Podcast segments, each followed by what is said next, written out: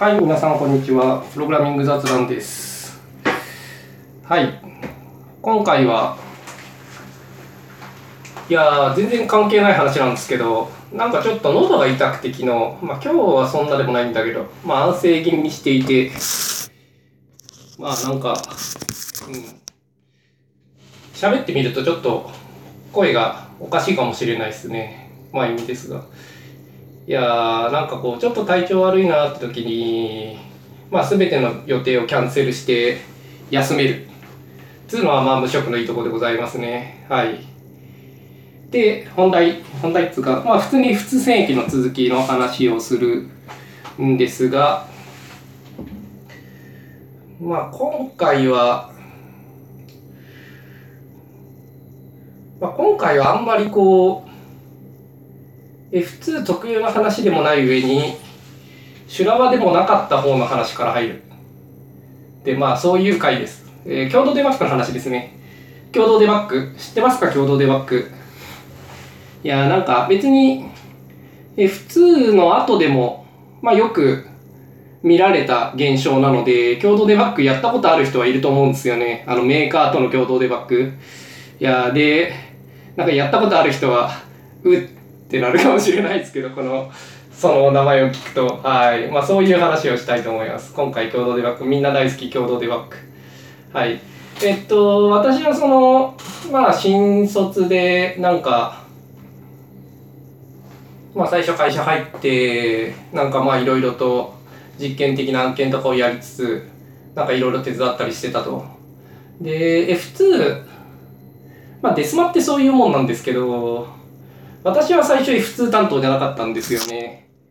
というか、最終的に突っ込まれてる人のうちの半数ぐらいは F2 担当じゃないんですよ。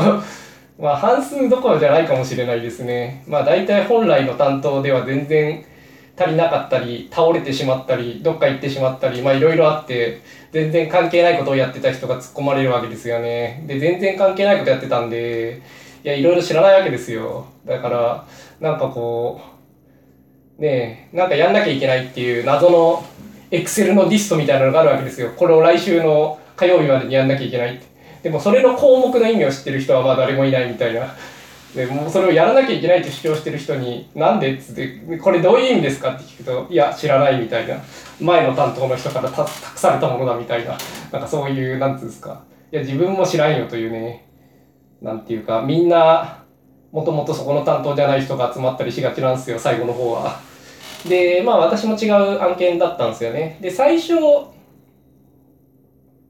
私が F2 に関わまあ F2 というかあの F2 の前に N の案件に関わったんですよ。あの 3G で F2 のような大規模じゃなくてもうちょっと実験的な、まあ、3G の案件が海外であったんですね。でまあ N だけど N 海外にもまあ出しててそのやっぱ突然 F2 とかやるのは不安なんでみんなその新しいシステムとか 3G のネットワークとかなんかいろいろなものを試すんですよもうちょっと小規模なやつで。であんま台数出ないんで、まあ、そっちはこけてもまあ大丈夫みたいな、まあ、こけても大丈夫っつうと怒られちゃうけどまあなんつうかそんなデスマになるようなもんでもないしまあリコールになったりしてもああなんかダメだったんだねぐらいなそういうなんていうかそういうのを最初にやるんですよみんな。で私は一応それのまあ、パフォーマンスが遅いっていうのが問題になって一応なんかそれを手伝うっていう仕事をやってたんですね普通の前に。でこれが最初に N と一緒に仕事をした機会ということになりますね。でその時の担当と F2 のその基盤焼いたりする担当が一緒だったんでなんつうか「おう久しぶり」みたいな感じでまあ再会することになるんですけど。まあその向こうの本体の社員じゃなかったと思いますけどねあそこにいたのは。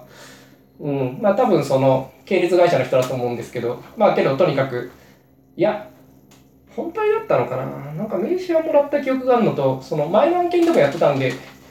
うん本体だったかもしれない。まあちょっと忘れましたがえっとまあとにかくまあ前々回ぐらいに話したと思うんですけどそのまあ、3G でちょうど MMU が入ったんですよね。で、そこでシステムが大きく変わったわけですよ。で、組み込み Linux, Linux プラス GTK カスタムみたいな、まあ、そういうものになったと。で、それの、で、ネットワークも 3G になったわけですよね。コードディビジョンマルチプル。まあいいや、どうでもいいや。はいはい。まあとにかくその、まあなんか、プロセッサーも新しくなって、ベースバンドも新しくなって、まあ全部新しくなったんで。で、ブラウザーも新しくなったんですよ。うちの会社はブラウザーの担当だったんですけど、ちょうど新しいブラウザを作ってたんですね。まあ普通向けってわけでもないけれど、その、まあ 503i とかがもう限界になってて、もうちょっと次は本格的なブラウザを作ろうと。まあ別に前のも結構よくできてましたけどね。本格的というのは、ダイナミック HTML をサポートしたブラウザということですね。ダイナミック HTML 知ってますか、まあ、今時の若い者は知らないと思うんですけど、HTML4.0 のまあ通称と言ってしまっていいんじゃないですかね。まあ、通称とは違うかもしれないけど。まあ、CSS2.0 がちゃんと動いて、JavaScript がちゃんと動いて、みたいな。で、ちゃんとあのブロックとかのモデルがあってみたいな。まあ今でみんながイメージする HTML ですよ。HTML5 じゃない HTML みたいな。あの、ちゃんとした現代的な HTML の走りみたいなの。まあそれを4.0の頃はダイナミック HTML って呼んでたんですよ。ただ、AJAX とかまだなかったんですよね、その頃は。まだ Google マップとかもまあ出てなくて。だからその、リクエストは、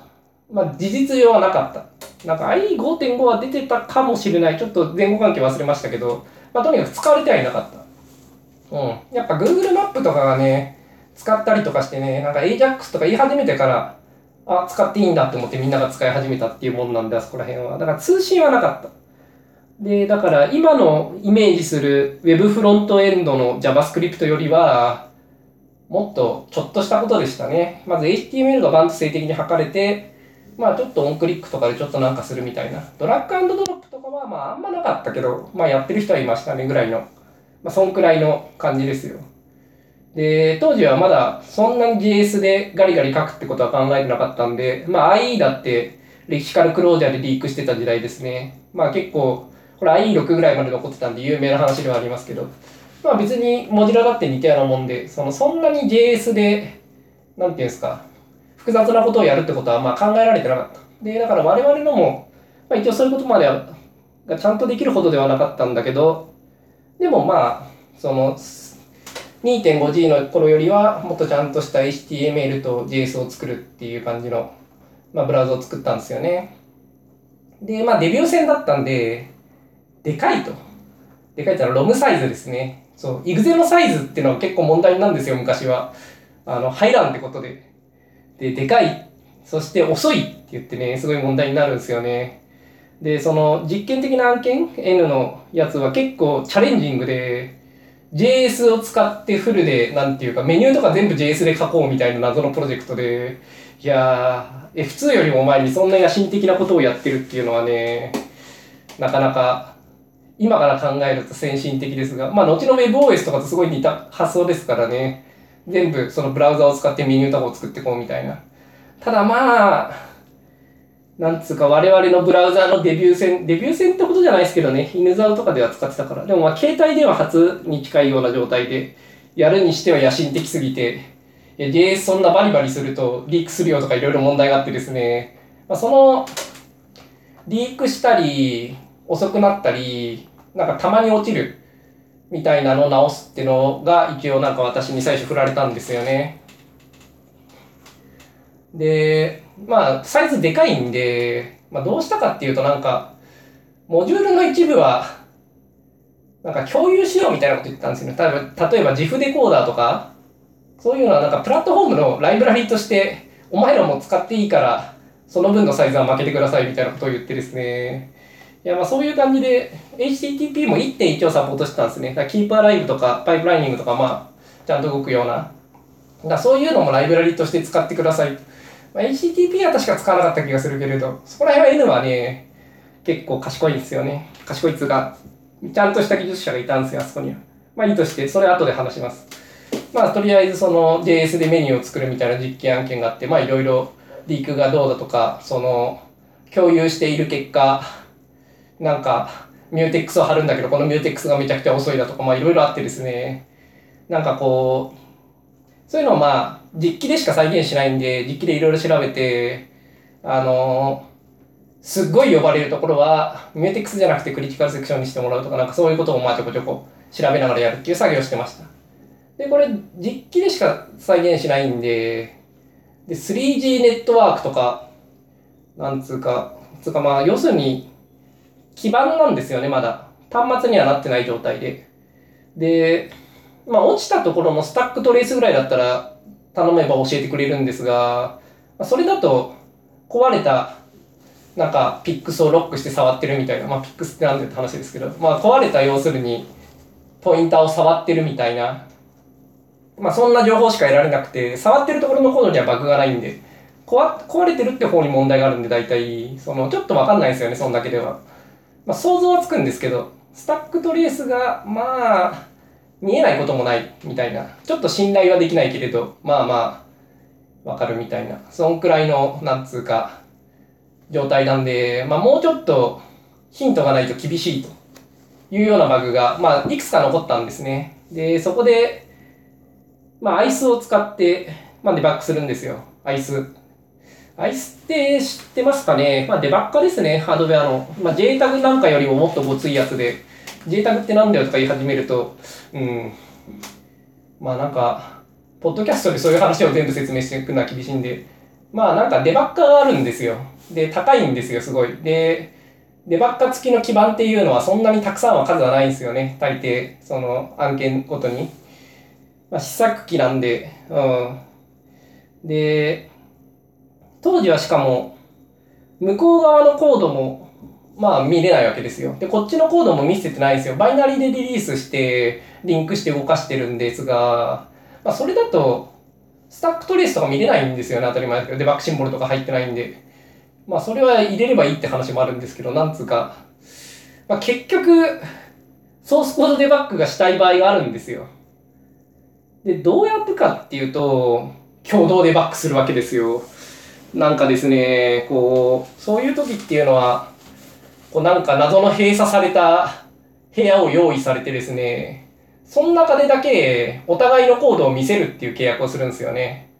で、まあ、そこで見たものっていうのは、なんていうか、持ち出さないっていうことで、そのデバッグの目的のためだけに、まあ、特別にコードを見せるお互いみたいな、まあ、そういうことをやるわけですよ。で、まあ、ちょっと、これがどういう感じかっていうのを想像してほしいんですが、こう、まあ、メーカーのおっさんがいるわけですよ。で、こっちもまあ、おっさんじゃないけれど、こっちは若いんで、まあ、けど向こうも別に若い場合もありましたけどね。まあ、時はおっさんとかがまあ集まるわけですよ。で、けど、出れない。まあ、出ることはできるんですけど、その、その部屋でしかその作業はできないんですよね。で、外とあんまりやりとりとかするのは良くない。当たり前だけど、その、なんていうんですか。あんまりコードとかを、なんか流出とかしたら嫌なんで、お互い。なんつうか、なるべくその部屋の中でずっと作業をやって終えたいんですよね。だ結果として狭い部屋になんかこうおっさんがずっと知らないおっさんこういるわけですよ。でこっちもいるわけですよ。で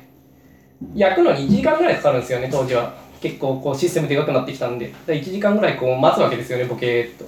その間こう雑談するわけですよ。知らないこうおじさんと。なんか最近は暖かくなってきましたねとかもうすぐ桜が咲くそうですよとかまあそんな季節じゃなかったな冬だったなきっと確かあの時はいやハチソンって案件名は言っちゃダメですね。まあ言ってもいいんだけど、まああの案件は確かもっと前だな。F2 より前だから、だそうだな。夏より前だったかもしれないな。まあとにかく、まあ季節の話をしたりとかですね、家族の話をしたりとかしてですね、この1時間を待つわけですよね。でも、まあ実機の作業ってやったことあればわかると思うんですけど、結構ミスするんですよね。だそのビルドしてリンクして焼いてるはずなんだけどあの新しくドロップしたバイナリーじゃない方とリンクされてたとかクリーンし損ねてたとかなんかそういうのがあってなんつうのあミスがあったってなるわけですよで向こうもミスるしこっちもミスるわけですよねあのこういう変更を入れて、まあ、プリント F に相当するようなものとかを入れたりとかして、まあ、デバッグのためのこう情報を入れ込んで、まあ、試してみてください。出したバイナリーが間違ってたりするわけですよ。あってこうそうすると、1時間やり直しなわけですよね。この、お互いミスった時のこの気まずさみたいなの、あってなってこう、いやーそ、そういうことありますよ、みたいな感じでこう言う言うんですが、もうマジかよ、みたいな感じでね、そのままずっとこう、おじさん同士の謎の大して知らない人同士で雑談をするというね、いやー、共同デバッグ。あの、あれ、辛いんですよね。で、その案件は、まあ、最初言ったようにその F2 と違ってそんなに激しいやつじゃなかったんで、まあそうは言っても穏やかな感じだったんですよ。その1時間待つのマジかよって思ってたけど、で、アイスで止めるとかね。止めるのもあんま止まんないんですよね、アイスって。その、ステップ実行とかするとなんか変な状態になっちゃったりして、なんかこう、戻ってこなくなったりするんですよね。一回ブレークを特定の条件でこう、一回だけかけることができるとか、かそういう魔術めいた状態になっていて、なんかこうできることは結構限られてるみたい。で、しかもまあそれもたまにうまくいかないんで、あの、手順もミスがあるし、ハードウェアもミスがあるし、まあそういう感じで、なんつうか、知りたいことが全然知れないわけですよ。で、狭い部屋の中でこうずっと顔つき合わせてですね、まあなんか辛いみたいな、そういうのをまあ自分はやってたんですよね。で、これすごい非効率的なんですよね。その1時間待つとかがあるんで、その間雑談するとかもあるし。だから結構なんていうか、こう、重要なエンジニアが来たがらないんですよね。で、これがやっぱ F2 を面倒にしたっていうポイントでもあるんですけど、やっぱ現場のロム焼きとかってすごい手間かかって時間かかるんですよ。忙しく働いてる人はそういうことやりたがらないんですよね。でもやっぱ実機です。なんかいろいろやらないと分かんないこともすごいたくさんあって、いやなんつうか自分はなんか最初そこに突っ込まれたんですよね。まあ自分はなんかこう、そんなに重要なエンジニアではなかったと思われてたという可能性もあるが、なんつうんですかね、なんか、客先出るの好きそうだったし、自分は、その、まあ、いきり新卒だったんで、その、社外のコネとかを作るとかも結構重視してたんで、いや、なんかこう、客先とか出たりして喋ったりするのは結構好きだったのと、あと、実機にすごいこだわってたんで、昔から。その、プログラムを覚えたのがガジェット触りながら覚えたもんなんで、そのエミュレーターとかあんま信用しないんですよね。それ今でもそうですけど。アンドロイドでもなるべく実機で開発しようとするし。うん。まあ、その、実機触ってないと分かんないことがあるっていうのは、その昔からの、学生の頃からの自分の信念で。だからまあ、その基盤の作業、すごい時間はかかるし、あの、共同デバッグのあの空気はすごい辛いけれど、それでも、そこでやんなきゃいけないことはたくさんあるって自分は思ってたんで、結構そういう場に出されがちだったんですよね。で、まあそんな感じで、その前の案件で N の人と作業して、まあ意外と、なんていうか、客先でちゃんと話をするという認識をされたのかどうか知らないですけど、あの結構自分はその後 F2 でそのロム焼きに突っ込まれる。ことになるんですよね。で、自分は一応、多分あの会社で、自分の側の会社で、N と F のロム焼きのところまで突っ込まれた、ただ一人のエンジニアなんじゃないかなと思うんですよね。その両方にいる、両方をやるっていうのは普通ないんで、そういうわけでちょっとなんか特殊でしたね。で、まあ話を戻すと、まあそんな感じで JS とか、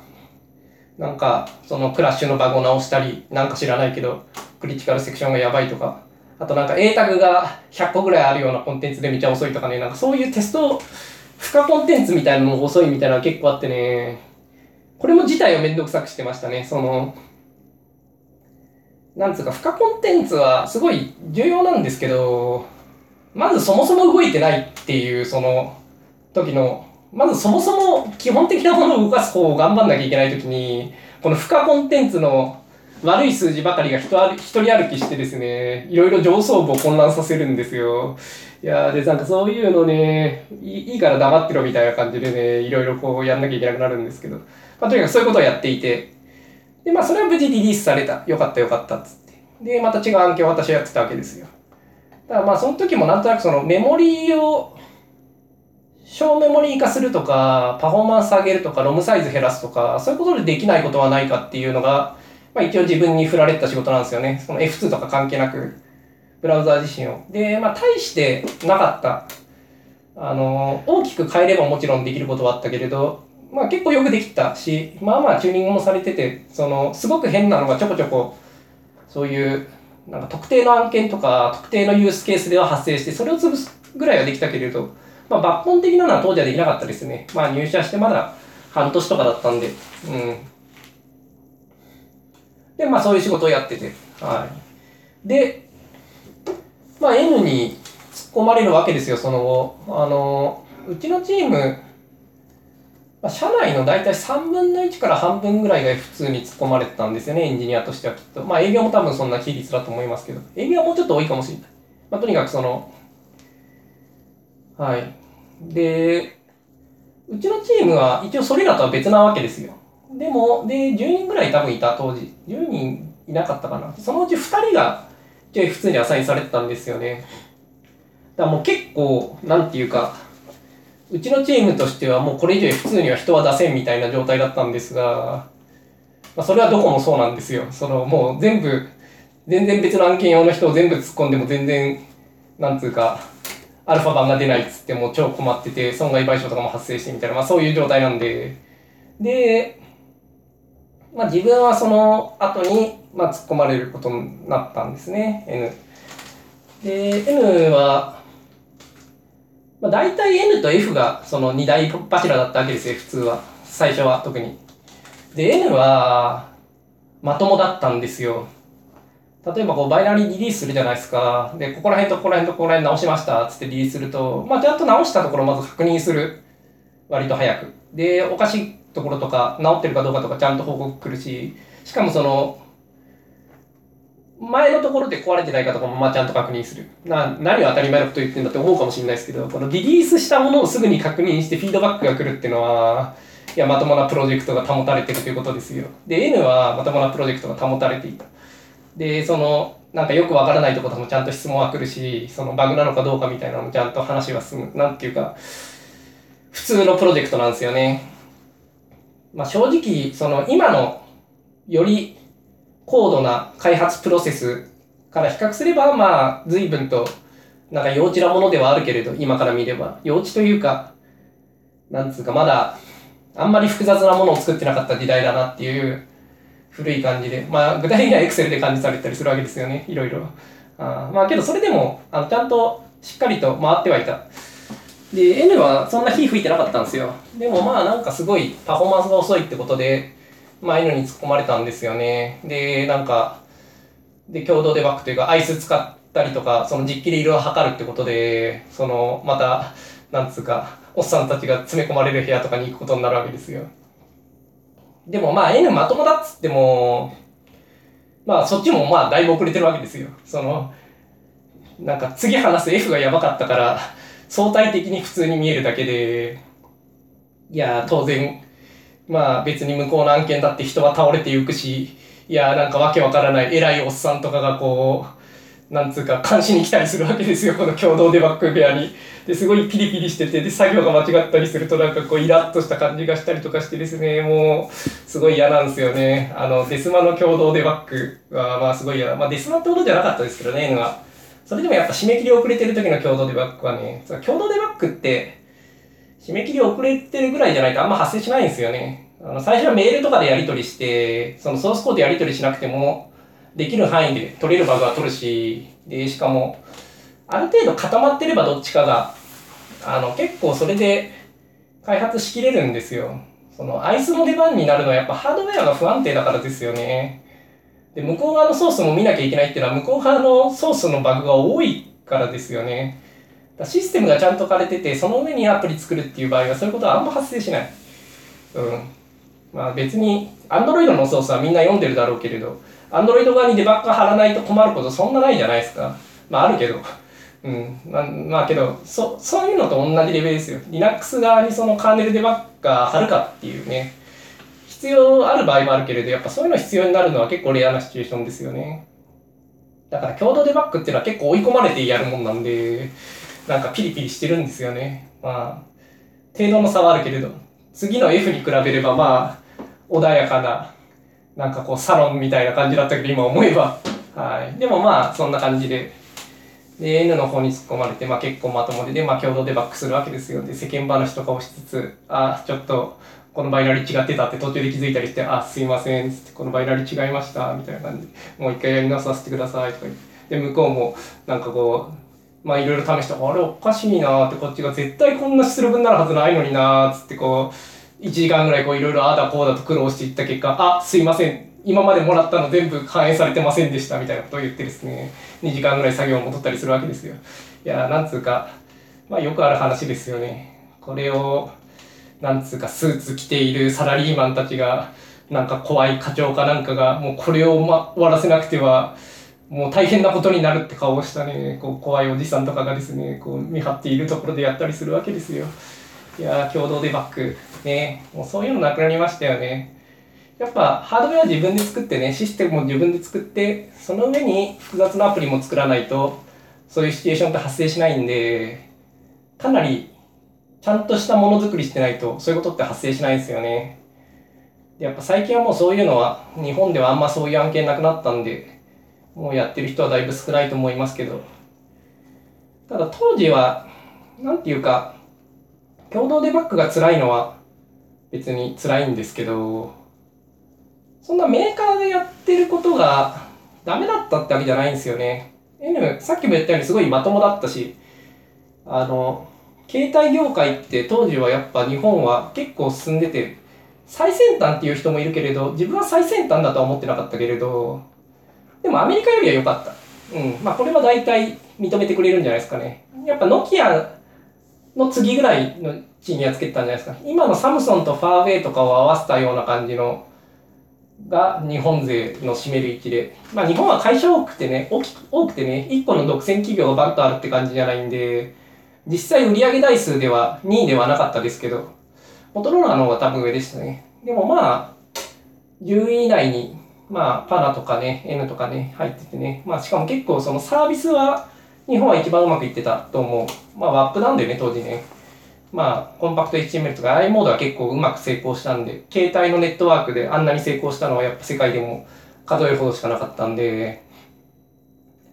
だから結構その、メーカーのやることっていうのは、ダメっていう感じではなかった、別にその雰囲気、世間の認識としては。で、実際その他の国と比べてもそんなにダメなわけではない。例えば、当時、まあ CVS とかあんま使われてなかったけれど、それは、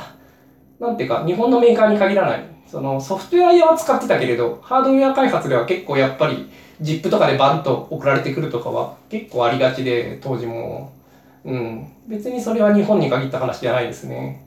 で、アメリカとかはすごい遅れててむしろ、うん。今、今更こんな端末作ってどうすんだよみたいなしょぼいのを作ったりとかもしがちだった。だからこう、最先端を思うときに、携帯の最先端を知りたいときに、とりあえずシリコンバレーに行って状況を聞くよりも、まあ、YRP に行こうが最先端のことは知れた。まあ、ノキアの方がいいでしょうけどね、フィンランド。うん。まあけど、ノキアは端末メーカーなんで、その、やっぱりサービスって点では日本の方が少し進んでた。キャリアと繋がってたんで、そこは。まあ、それはその後の発展には悪影響も与えるわけですけど、その、あの段階では、まあ、割といい位置にいた。世界を狙い、ちゃんと狙える位置にいて、で、少なくとも N の方のエンジニアリングは結構レベル高かった。うん。そんなに、その時期の海外のメーカーとも仕事しましたけど、うん、まあそんなに劣るもんではなかったですよ。ただサムソンとか当時一緒に仕事したことありますけど、サムソンは当時からまあまあレベル高かったですけどね。だからまあ、どっちが上っていうのは難しいけど、まあ似たようなレベルだったと言っていいんじゃないか。うん。まあ普通の頃は多分 N の方が上だでしたね、まだ。うんそうね、サムソンと働いたのその2年後だからな。うん。まあいいとして、はい。なんで、その、だからこうスーツとかを着て、まあなんつうか、廃症とか言ってるようなイメージありますけど、で、それはその通りなんですけど、あの、今ほどなんつうか残念なものを見るような感じではなかった、別に。あで、だから一緒になんか、うん、スーツ着たサラリーマンとなんか話しながら作業するの辛いけど、まあサラリーマン感あるけれど、まああの時代の別に水源としてはそんな変なことはしなかった。しかもメーカー、あの頃はそこまでうるさくもなかったっていうか、結構柔軟に動いてたんですよね、現場も。うん、だから結構その、融通も効いてたし、その、頭固いという感じでもなかった。うん。いや、なんか想像つきにくいと思うんですけど、まあ、まずは Google がまだ Google マップ出す前ですよ。まあ、検索はしてるが、検索の性能は高いけれど、利益の上げ方はわかんない。広告とか言ってないしね。あれどうやって利益を上げるんだみたいなこと言って、なんか Yahoo に検索技術を提供してますとか言ってて、なんか全然儲かりそうにねえな、みたいな。あの会社大丈夫なのかなみたいな風にみんなが心配してて、アップルなんてまだ iPod 出す前なんで、なんかカラフルななんかやつは作ってちょっといいなっていう人はいたけれど、まあそうは言っても漢字トークだしみたいな。まあもう OS10 は出てたかな。でもまあ初期の OS10 はいろいろ混乱もあったしね。で、まあとにかく iPod がまだ出てないんで、その、アップルは別に過去の会社って感じなわけですよ。で、まあね、本当 MacBook なんてね、コレクター有用宅しかね、もう使わないよみたいな、そんな代物ですよ。いやー、なんかね、ちょっと時間あるかな。あもう結構経っちゃいましたね。ちょっとアップルのエンジニアとの話はしたかったんだけど、まあ、次回以降でいいか、それは。まあ、とにかく、その、MS は強かった当時。ただ、その、それ以外はね、その、Google とか Apple がまだまだ全然だった時代で、まあ Amazon もただの本屋だったみたいな時代で、で、日本の携帯電話っていうのは、世界一ではなかったかもしれないけれど、まあ、けど、世界を十分に狙えるところで、まあ、割とうまくやっていたっていう時代なんですよ。で、その、まあ、メーカーの最前線っていうのは、やっぱ今よりももっとこう、まあ今知らないですけどね、なんつうか、みんな明るかったですよ。はい。で、実際、あの、うまくいった後には、ちゃんとした、その、報酬もあったんで、我々には。うん。まあ、それは、最後に話しますけど、あなんでこう、まあ、ひどいこともたくさんあったけれど、いいこともたくさんあった時代なんですよ。で、忙しいってのがやっぱ問題であって、将来性のなさとかをそんなに心配してなかったですね、当時は。今と心配している内容は違うんですよね。今はやっぱりその先のなさみたいな方が問題であって、忙しさっていうのは、中には問題だって言ってる人もいるし、そういう部署もあるだろうけれど、それはもう例外的で、やっぱもう金が動かなくて、人が動かせなくて、うん、その大きなものを作って世界に戦っていけるっていう感じじゃない方にやっぱ問題があるんでね、最近は。そうではなかった当時は。うん。まあいいや、そんなわけで共同デバッグしながら、なんつうか、こう、遅いみたいなのをね、直したりして、で、なんか、そう、自負デコーダーとか共有されてる結果、ミューテックスが遅いとかをね、直したりするんですよ。で、これは結構その、F2 を面倒にしたポイントの一つを表してるんですよね。その、やっぱは、ロムサイズがでかくなったとかで、その、共有しようとか言うと、複数のものをマルチスレッドで叩くとか言い始めると、やっぱ面倒は増えるわけですよね。で、そういう選択は、すごく前の段階でされちゃってるんですよね、もう。だからこう、火吹いてる現場で、そこを直すのはすごい困難なんですよね。もうそもそも入らないよみたいな話になっちゃうんで、その、だまずい選択は最初にされてる。はい。まあデスマってのはそういうもんですよね。で、まずい選択ってのはやっぱりモジュールの共有が多かった。まあそれは結構、うちの会社が火を吹いた、まあ理由ですね。まあ他の先生には他の先生の事情があって、うん。また違う理由で火吹いてるんですけど、きっと。まあ、とにかくブラウザーね、ダイナミック HTML 動くちゃんとしたブラウザーをバンと作ったで、初めて大規模に使う案件自体はすでにあっていくつか使われは実績はあったけれど、あんな大規模に携帯に乗ったのは普通が初めてなんで、こっち側も初めてだらけなんですよ。向こうも初めてだらけで。いやこんなもん動くわけないだろって常識的に考えりゃ思うんですけどね。やっぱりその、やっぱり普通の前の時代はそれで動いてたんですよね。なんですか、今の常識で、で、まあ、当然わかるようですもん、やっぱ当時はまだ知らなかった。ただそれは、そんなに、なんつうか、責められたことではないと思うんですよね。携帯で Linux 使ってたのって結構だから初めてぐらいなフェーズだったし、Windows NT とかがね、デスマとかで火吹いたとか、あと、人月の神話とかで IBM のメインフレームとか火吹いたとか、まあ、いくつかの経験はあったけれど、まあ、そうは言っても、まだなんていうか、あの規模のデスマっていうのを経験したことがあることは、あの規模のそのシステムの開発っていうのを経験したことは世界である人たちはそんなに多くなかったんで、あの、うん、まあ知らなくても仕方ないかなと思う。うん、知ってた人はいたと思いますけどね、当時すでにコードコンプリートは出ていたし、うん、でもまあ、業界として、その前の常識で挑んでしまってひどい目に遭うのは、まあ1回目は仕方ないかなと思う。うん。で、まあ、共同デバッグなんですよ。やってたんですよ。そので、やっぱその知らないね、外部の人と話しながら作業するっていうのはね、なんつうか適性が出るんですよね。そういうのできる人とできない人っていうのがいて。で、やっぱそのブラウザ作ってたコアのメンバーはね、そういうのできそうなやついなかったんですよね、あんまりね。で、なんか私が送り込ま送り込まれがちだったわけですよ。この辺はなんつうか私のなんか当時の社内での扱いの悪さというか、キャラクターを表してますよね。結構なんかスーツ着て客先とかで営業とかにくっついて話とかしに行くの好きだったんで、なんか客先に出すの意外と、なんつうかよく出されてたんですよね、当時は。いや、今の自分を知ってる人から見ると、嘘だろうって思うかもしれないですけど、私は若い頃はそういうキャラだったんですよ。まあまあまあ。まあ、とにかくそういうわけで、共同デバッグで、アイスでデバッグするんですよ。で、辛いと。で、まあそういうことをやってましたと。で、でも、まあ最初に突っ込まれたのはその N の側なんでね、N の側の共同デバッグはまあ、共同デバッグ辛いけど、なんつうか、ちゃんと管理されてちゃんとしたプロジェクトで、うん、まあ、うん、デスマではなかった。少なくともその、自分らのところは。うん。まあ、ベースバンドのことか知らないですけどね。N もひどいところはあったと思うけど。いや、でも F よりはやっぱり N はむちゃくちゃね、優秀でしたね、当時はね。やっぱりその、出てくる人もまともだし、その、ちゃんと、やっぱちゃんとしてる。うん、だちゃんとしてるっていうのはその、リリースしたものってさっき話したじゃないですか。その、報告の内容とかもすごいちゃんとしてるし、なんかバグもちゃんと管理されてる。うん。だからこう、どれが問題なのかとかもまあちゃんと分かってるし、うん。なんていうか、交渉する相手もちゃんといるし。いや、N はね、優秀なんですよ。いや、本当 F2 は本当 N の力で、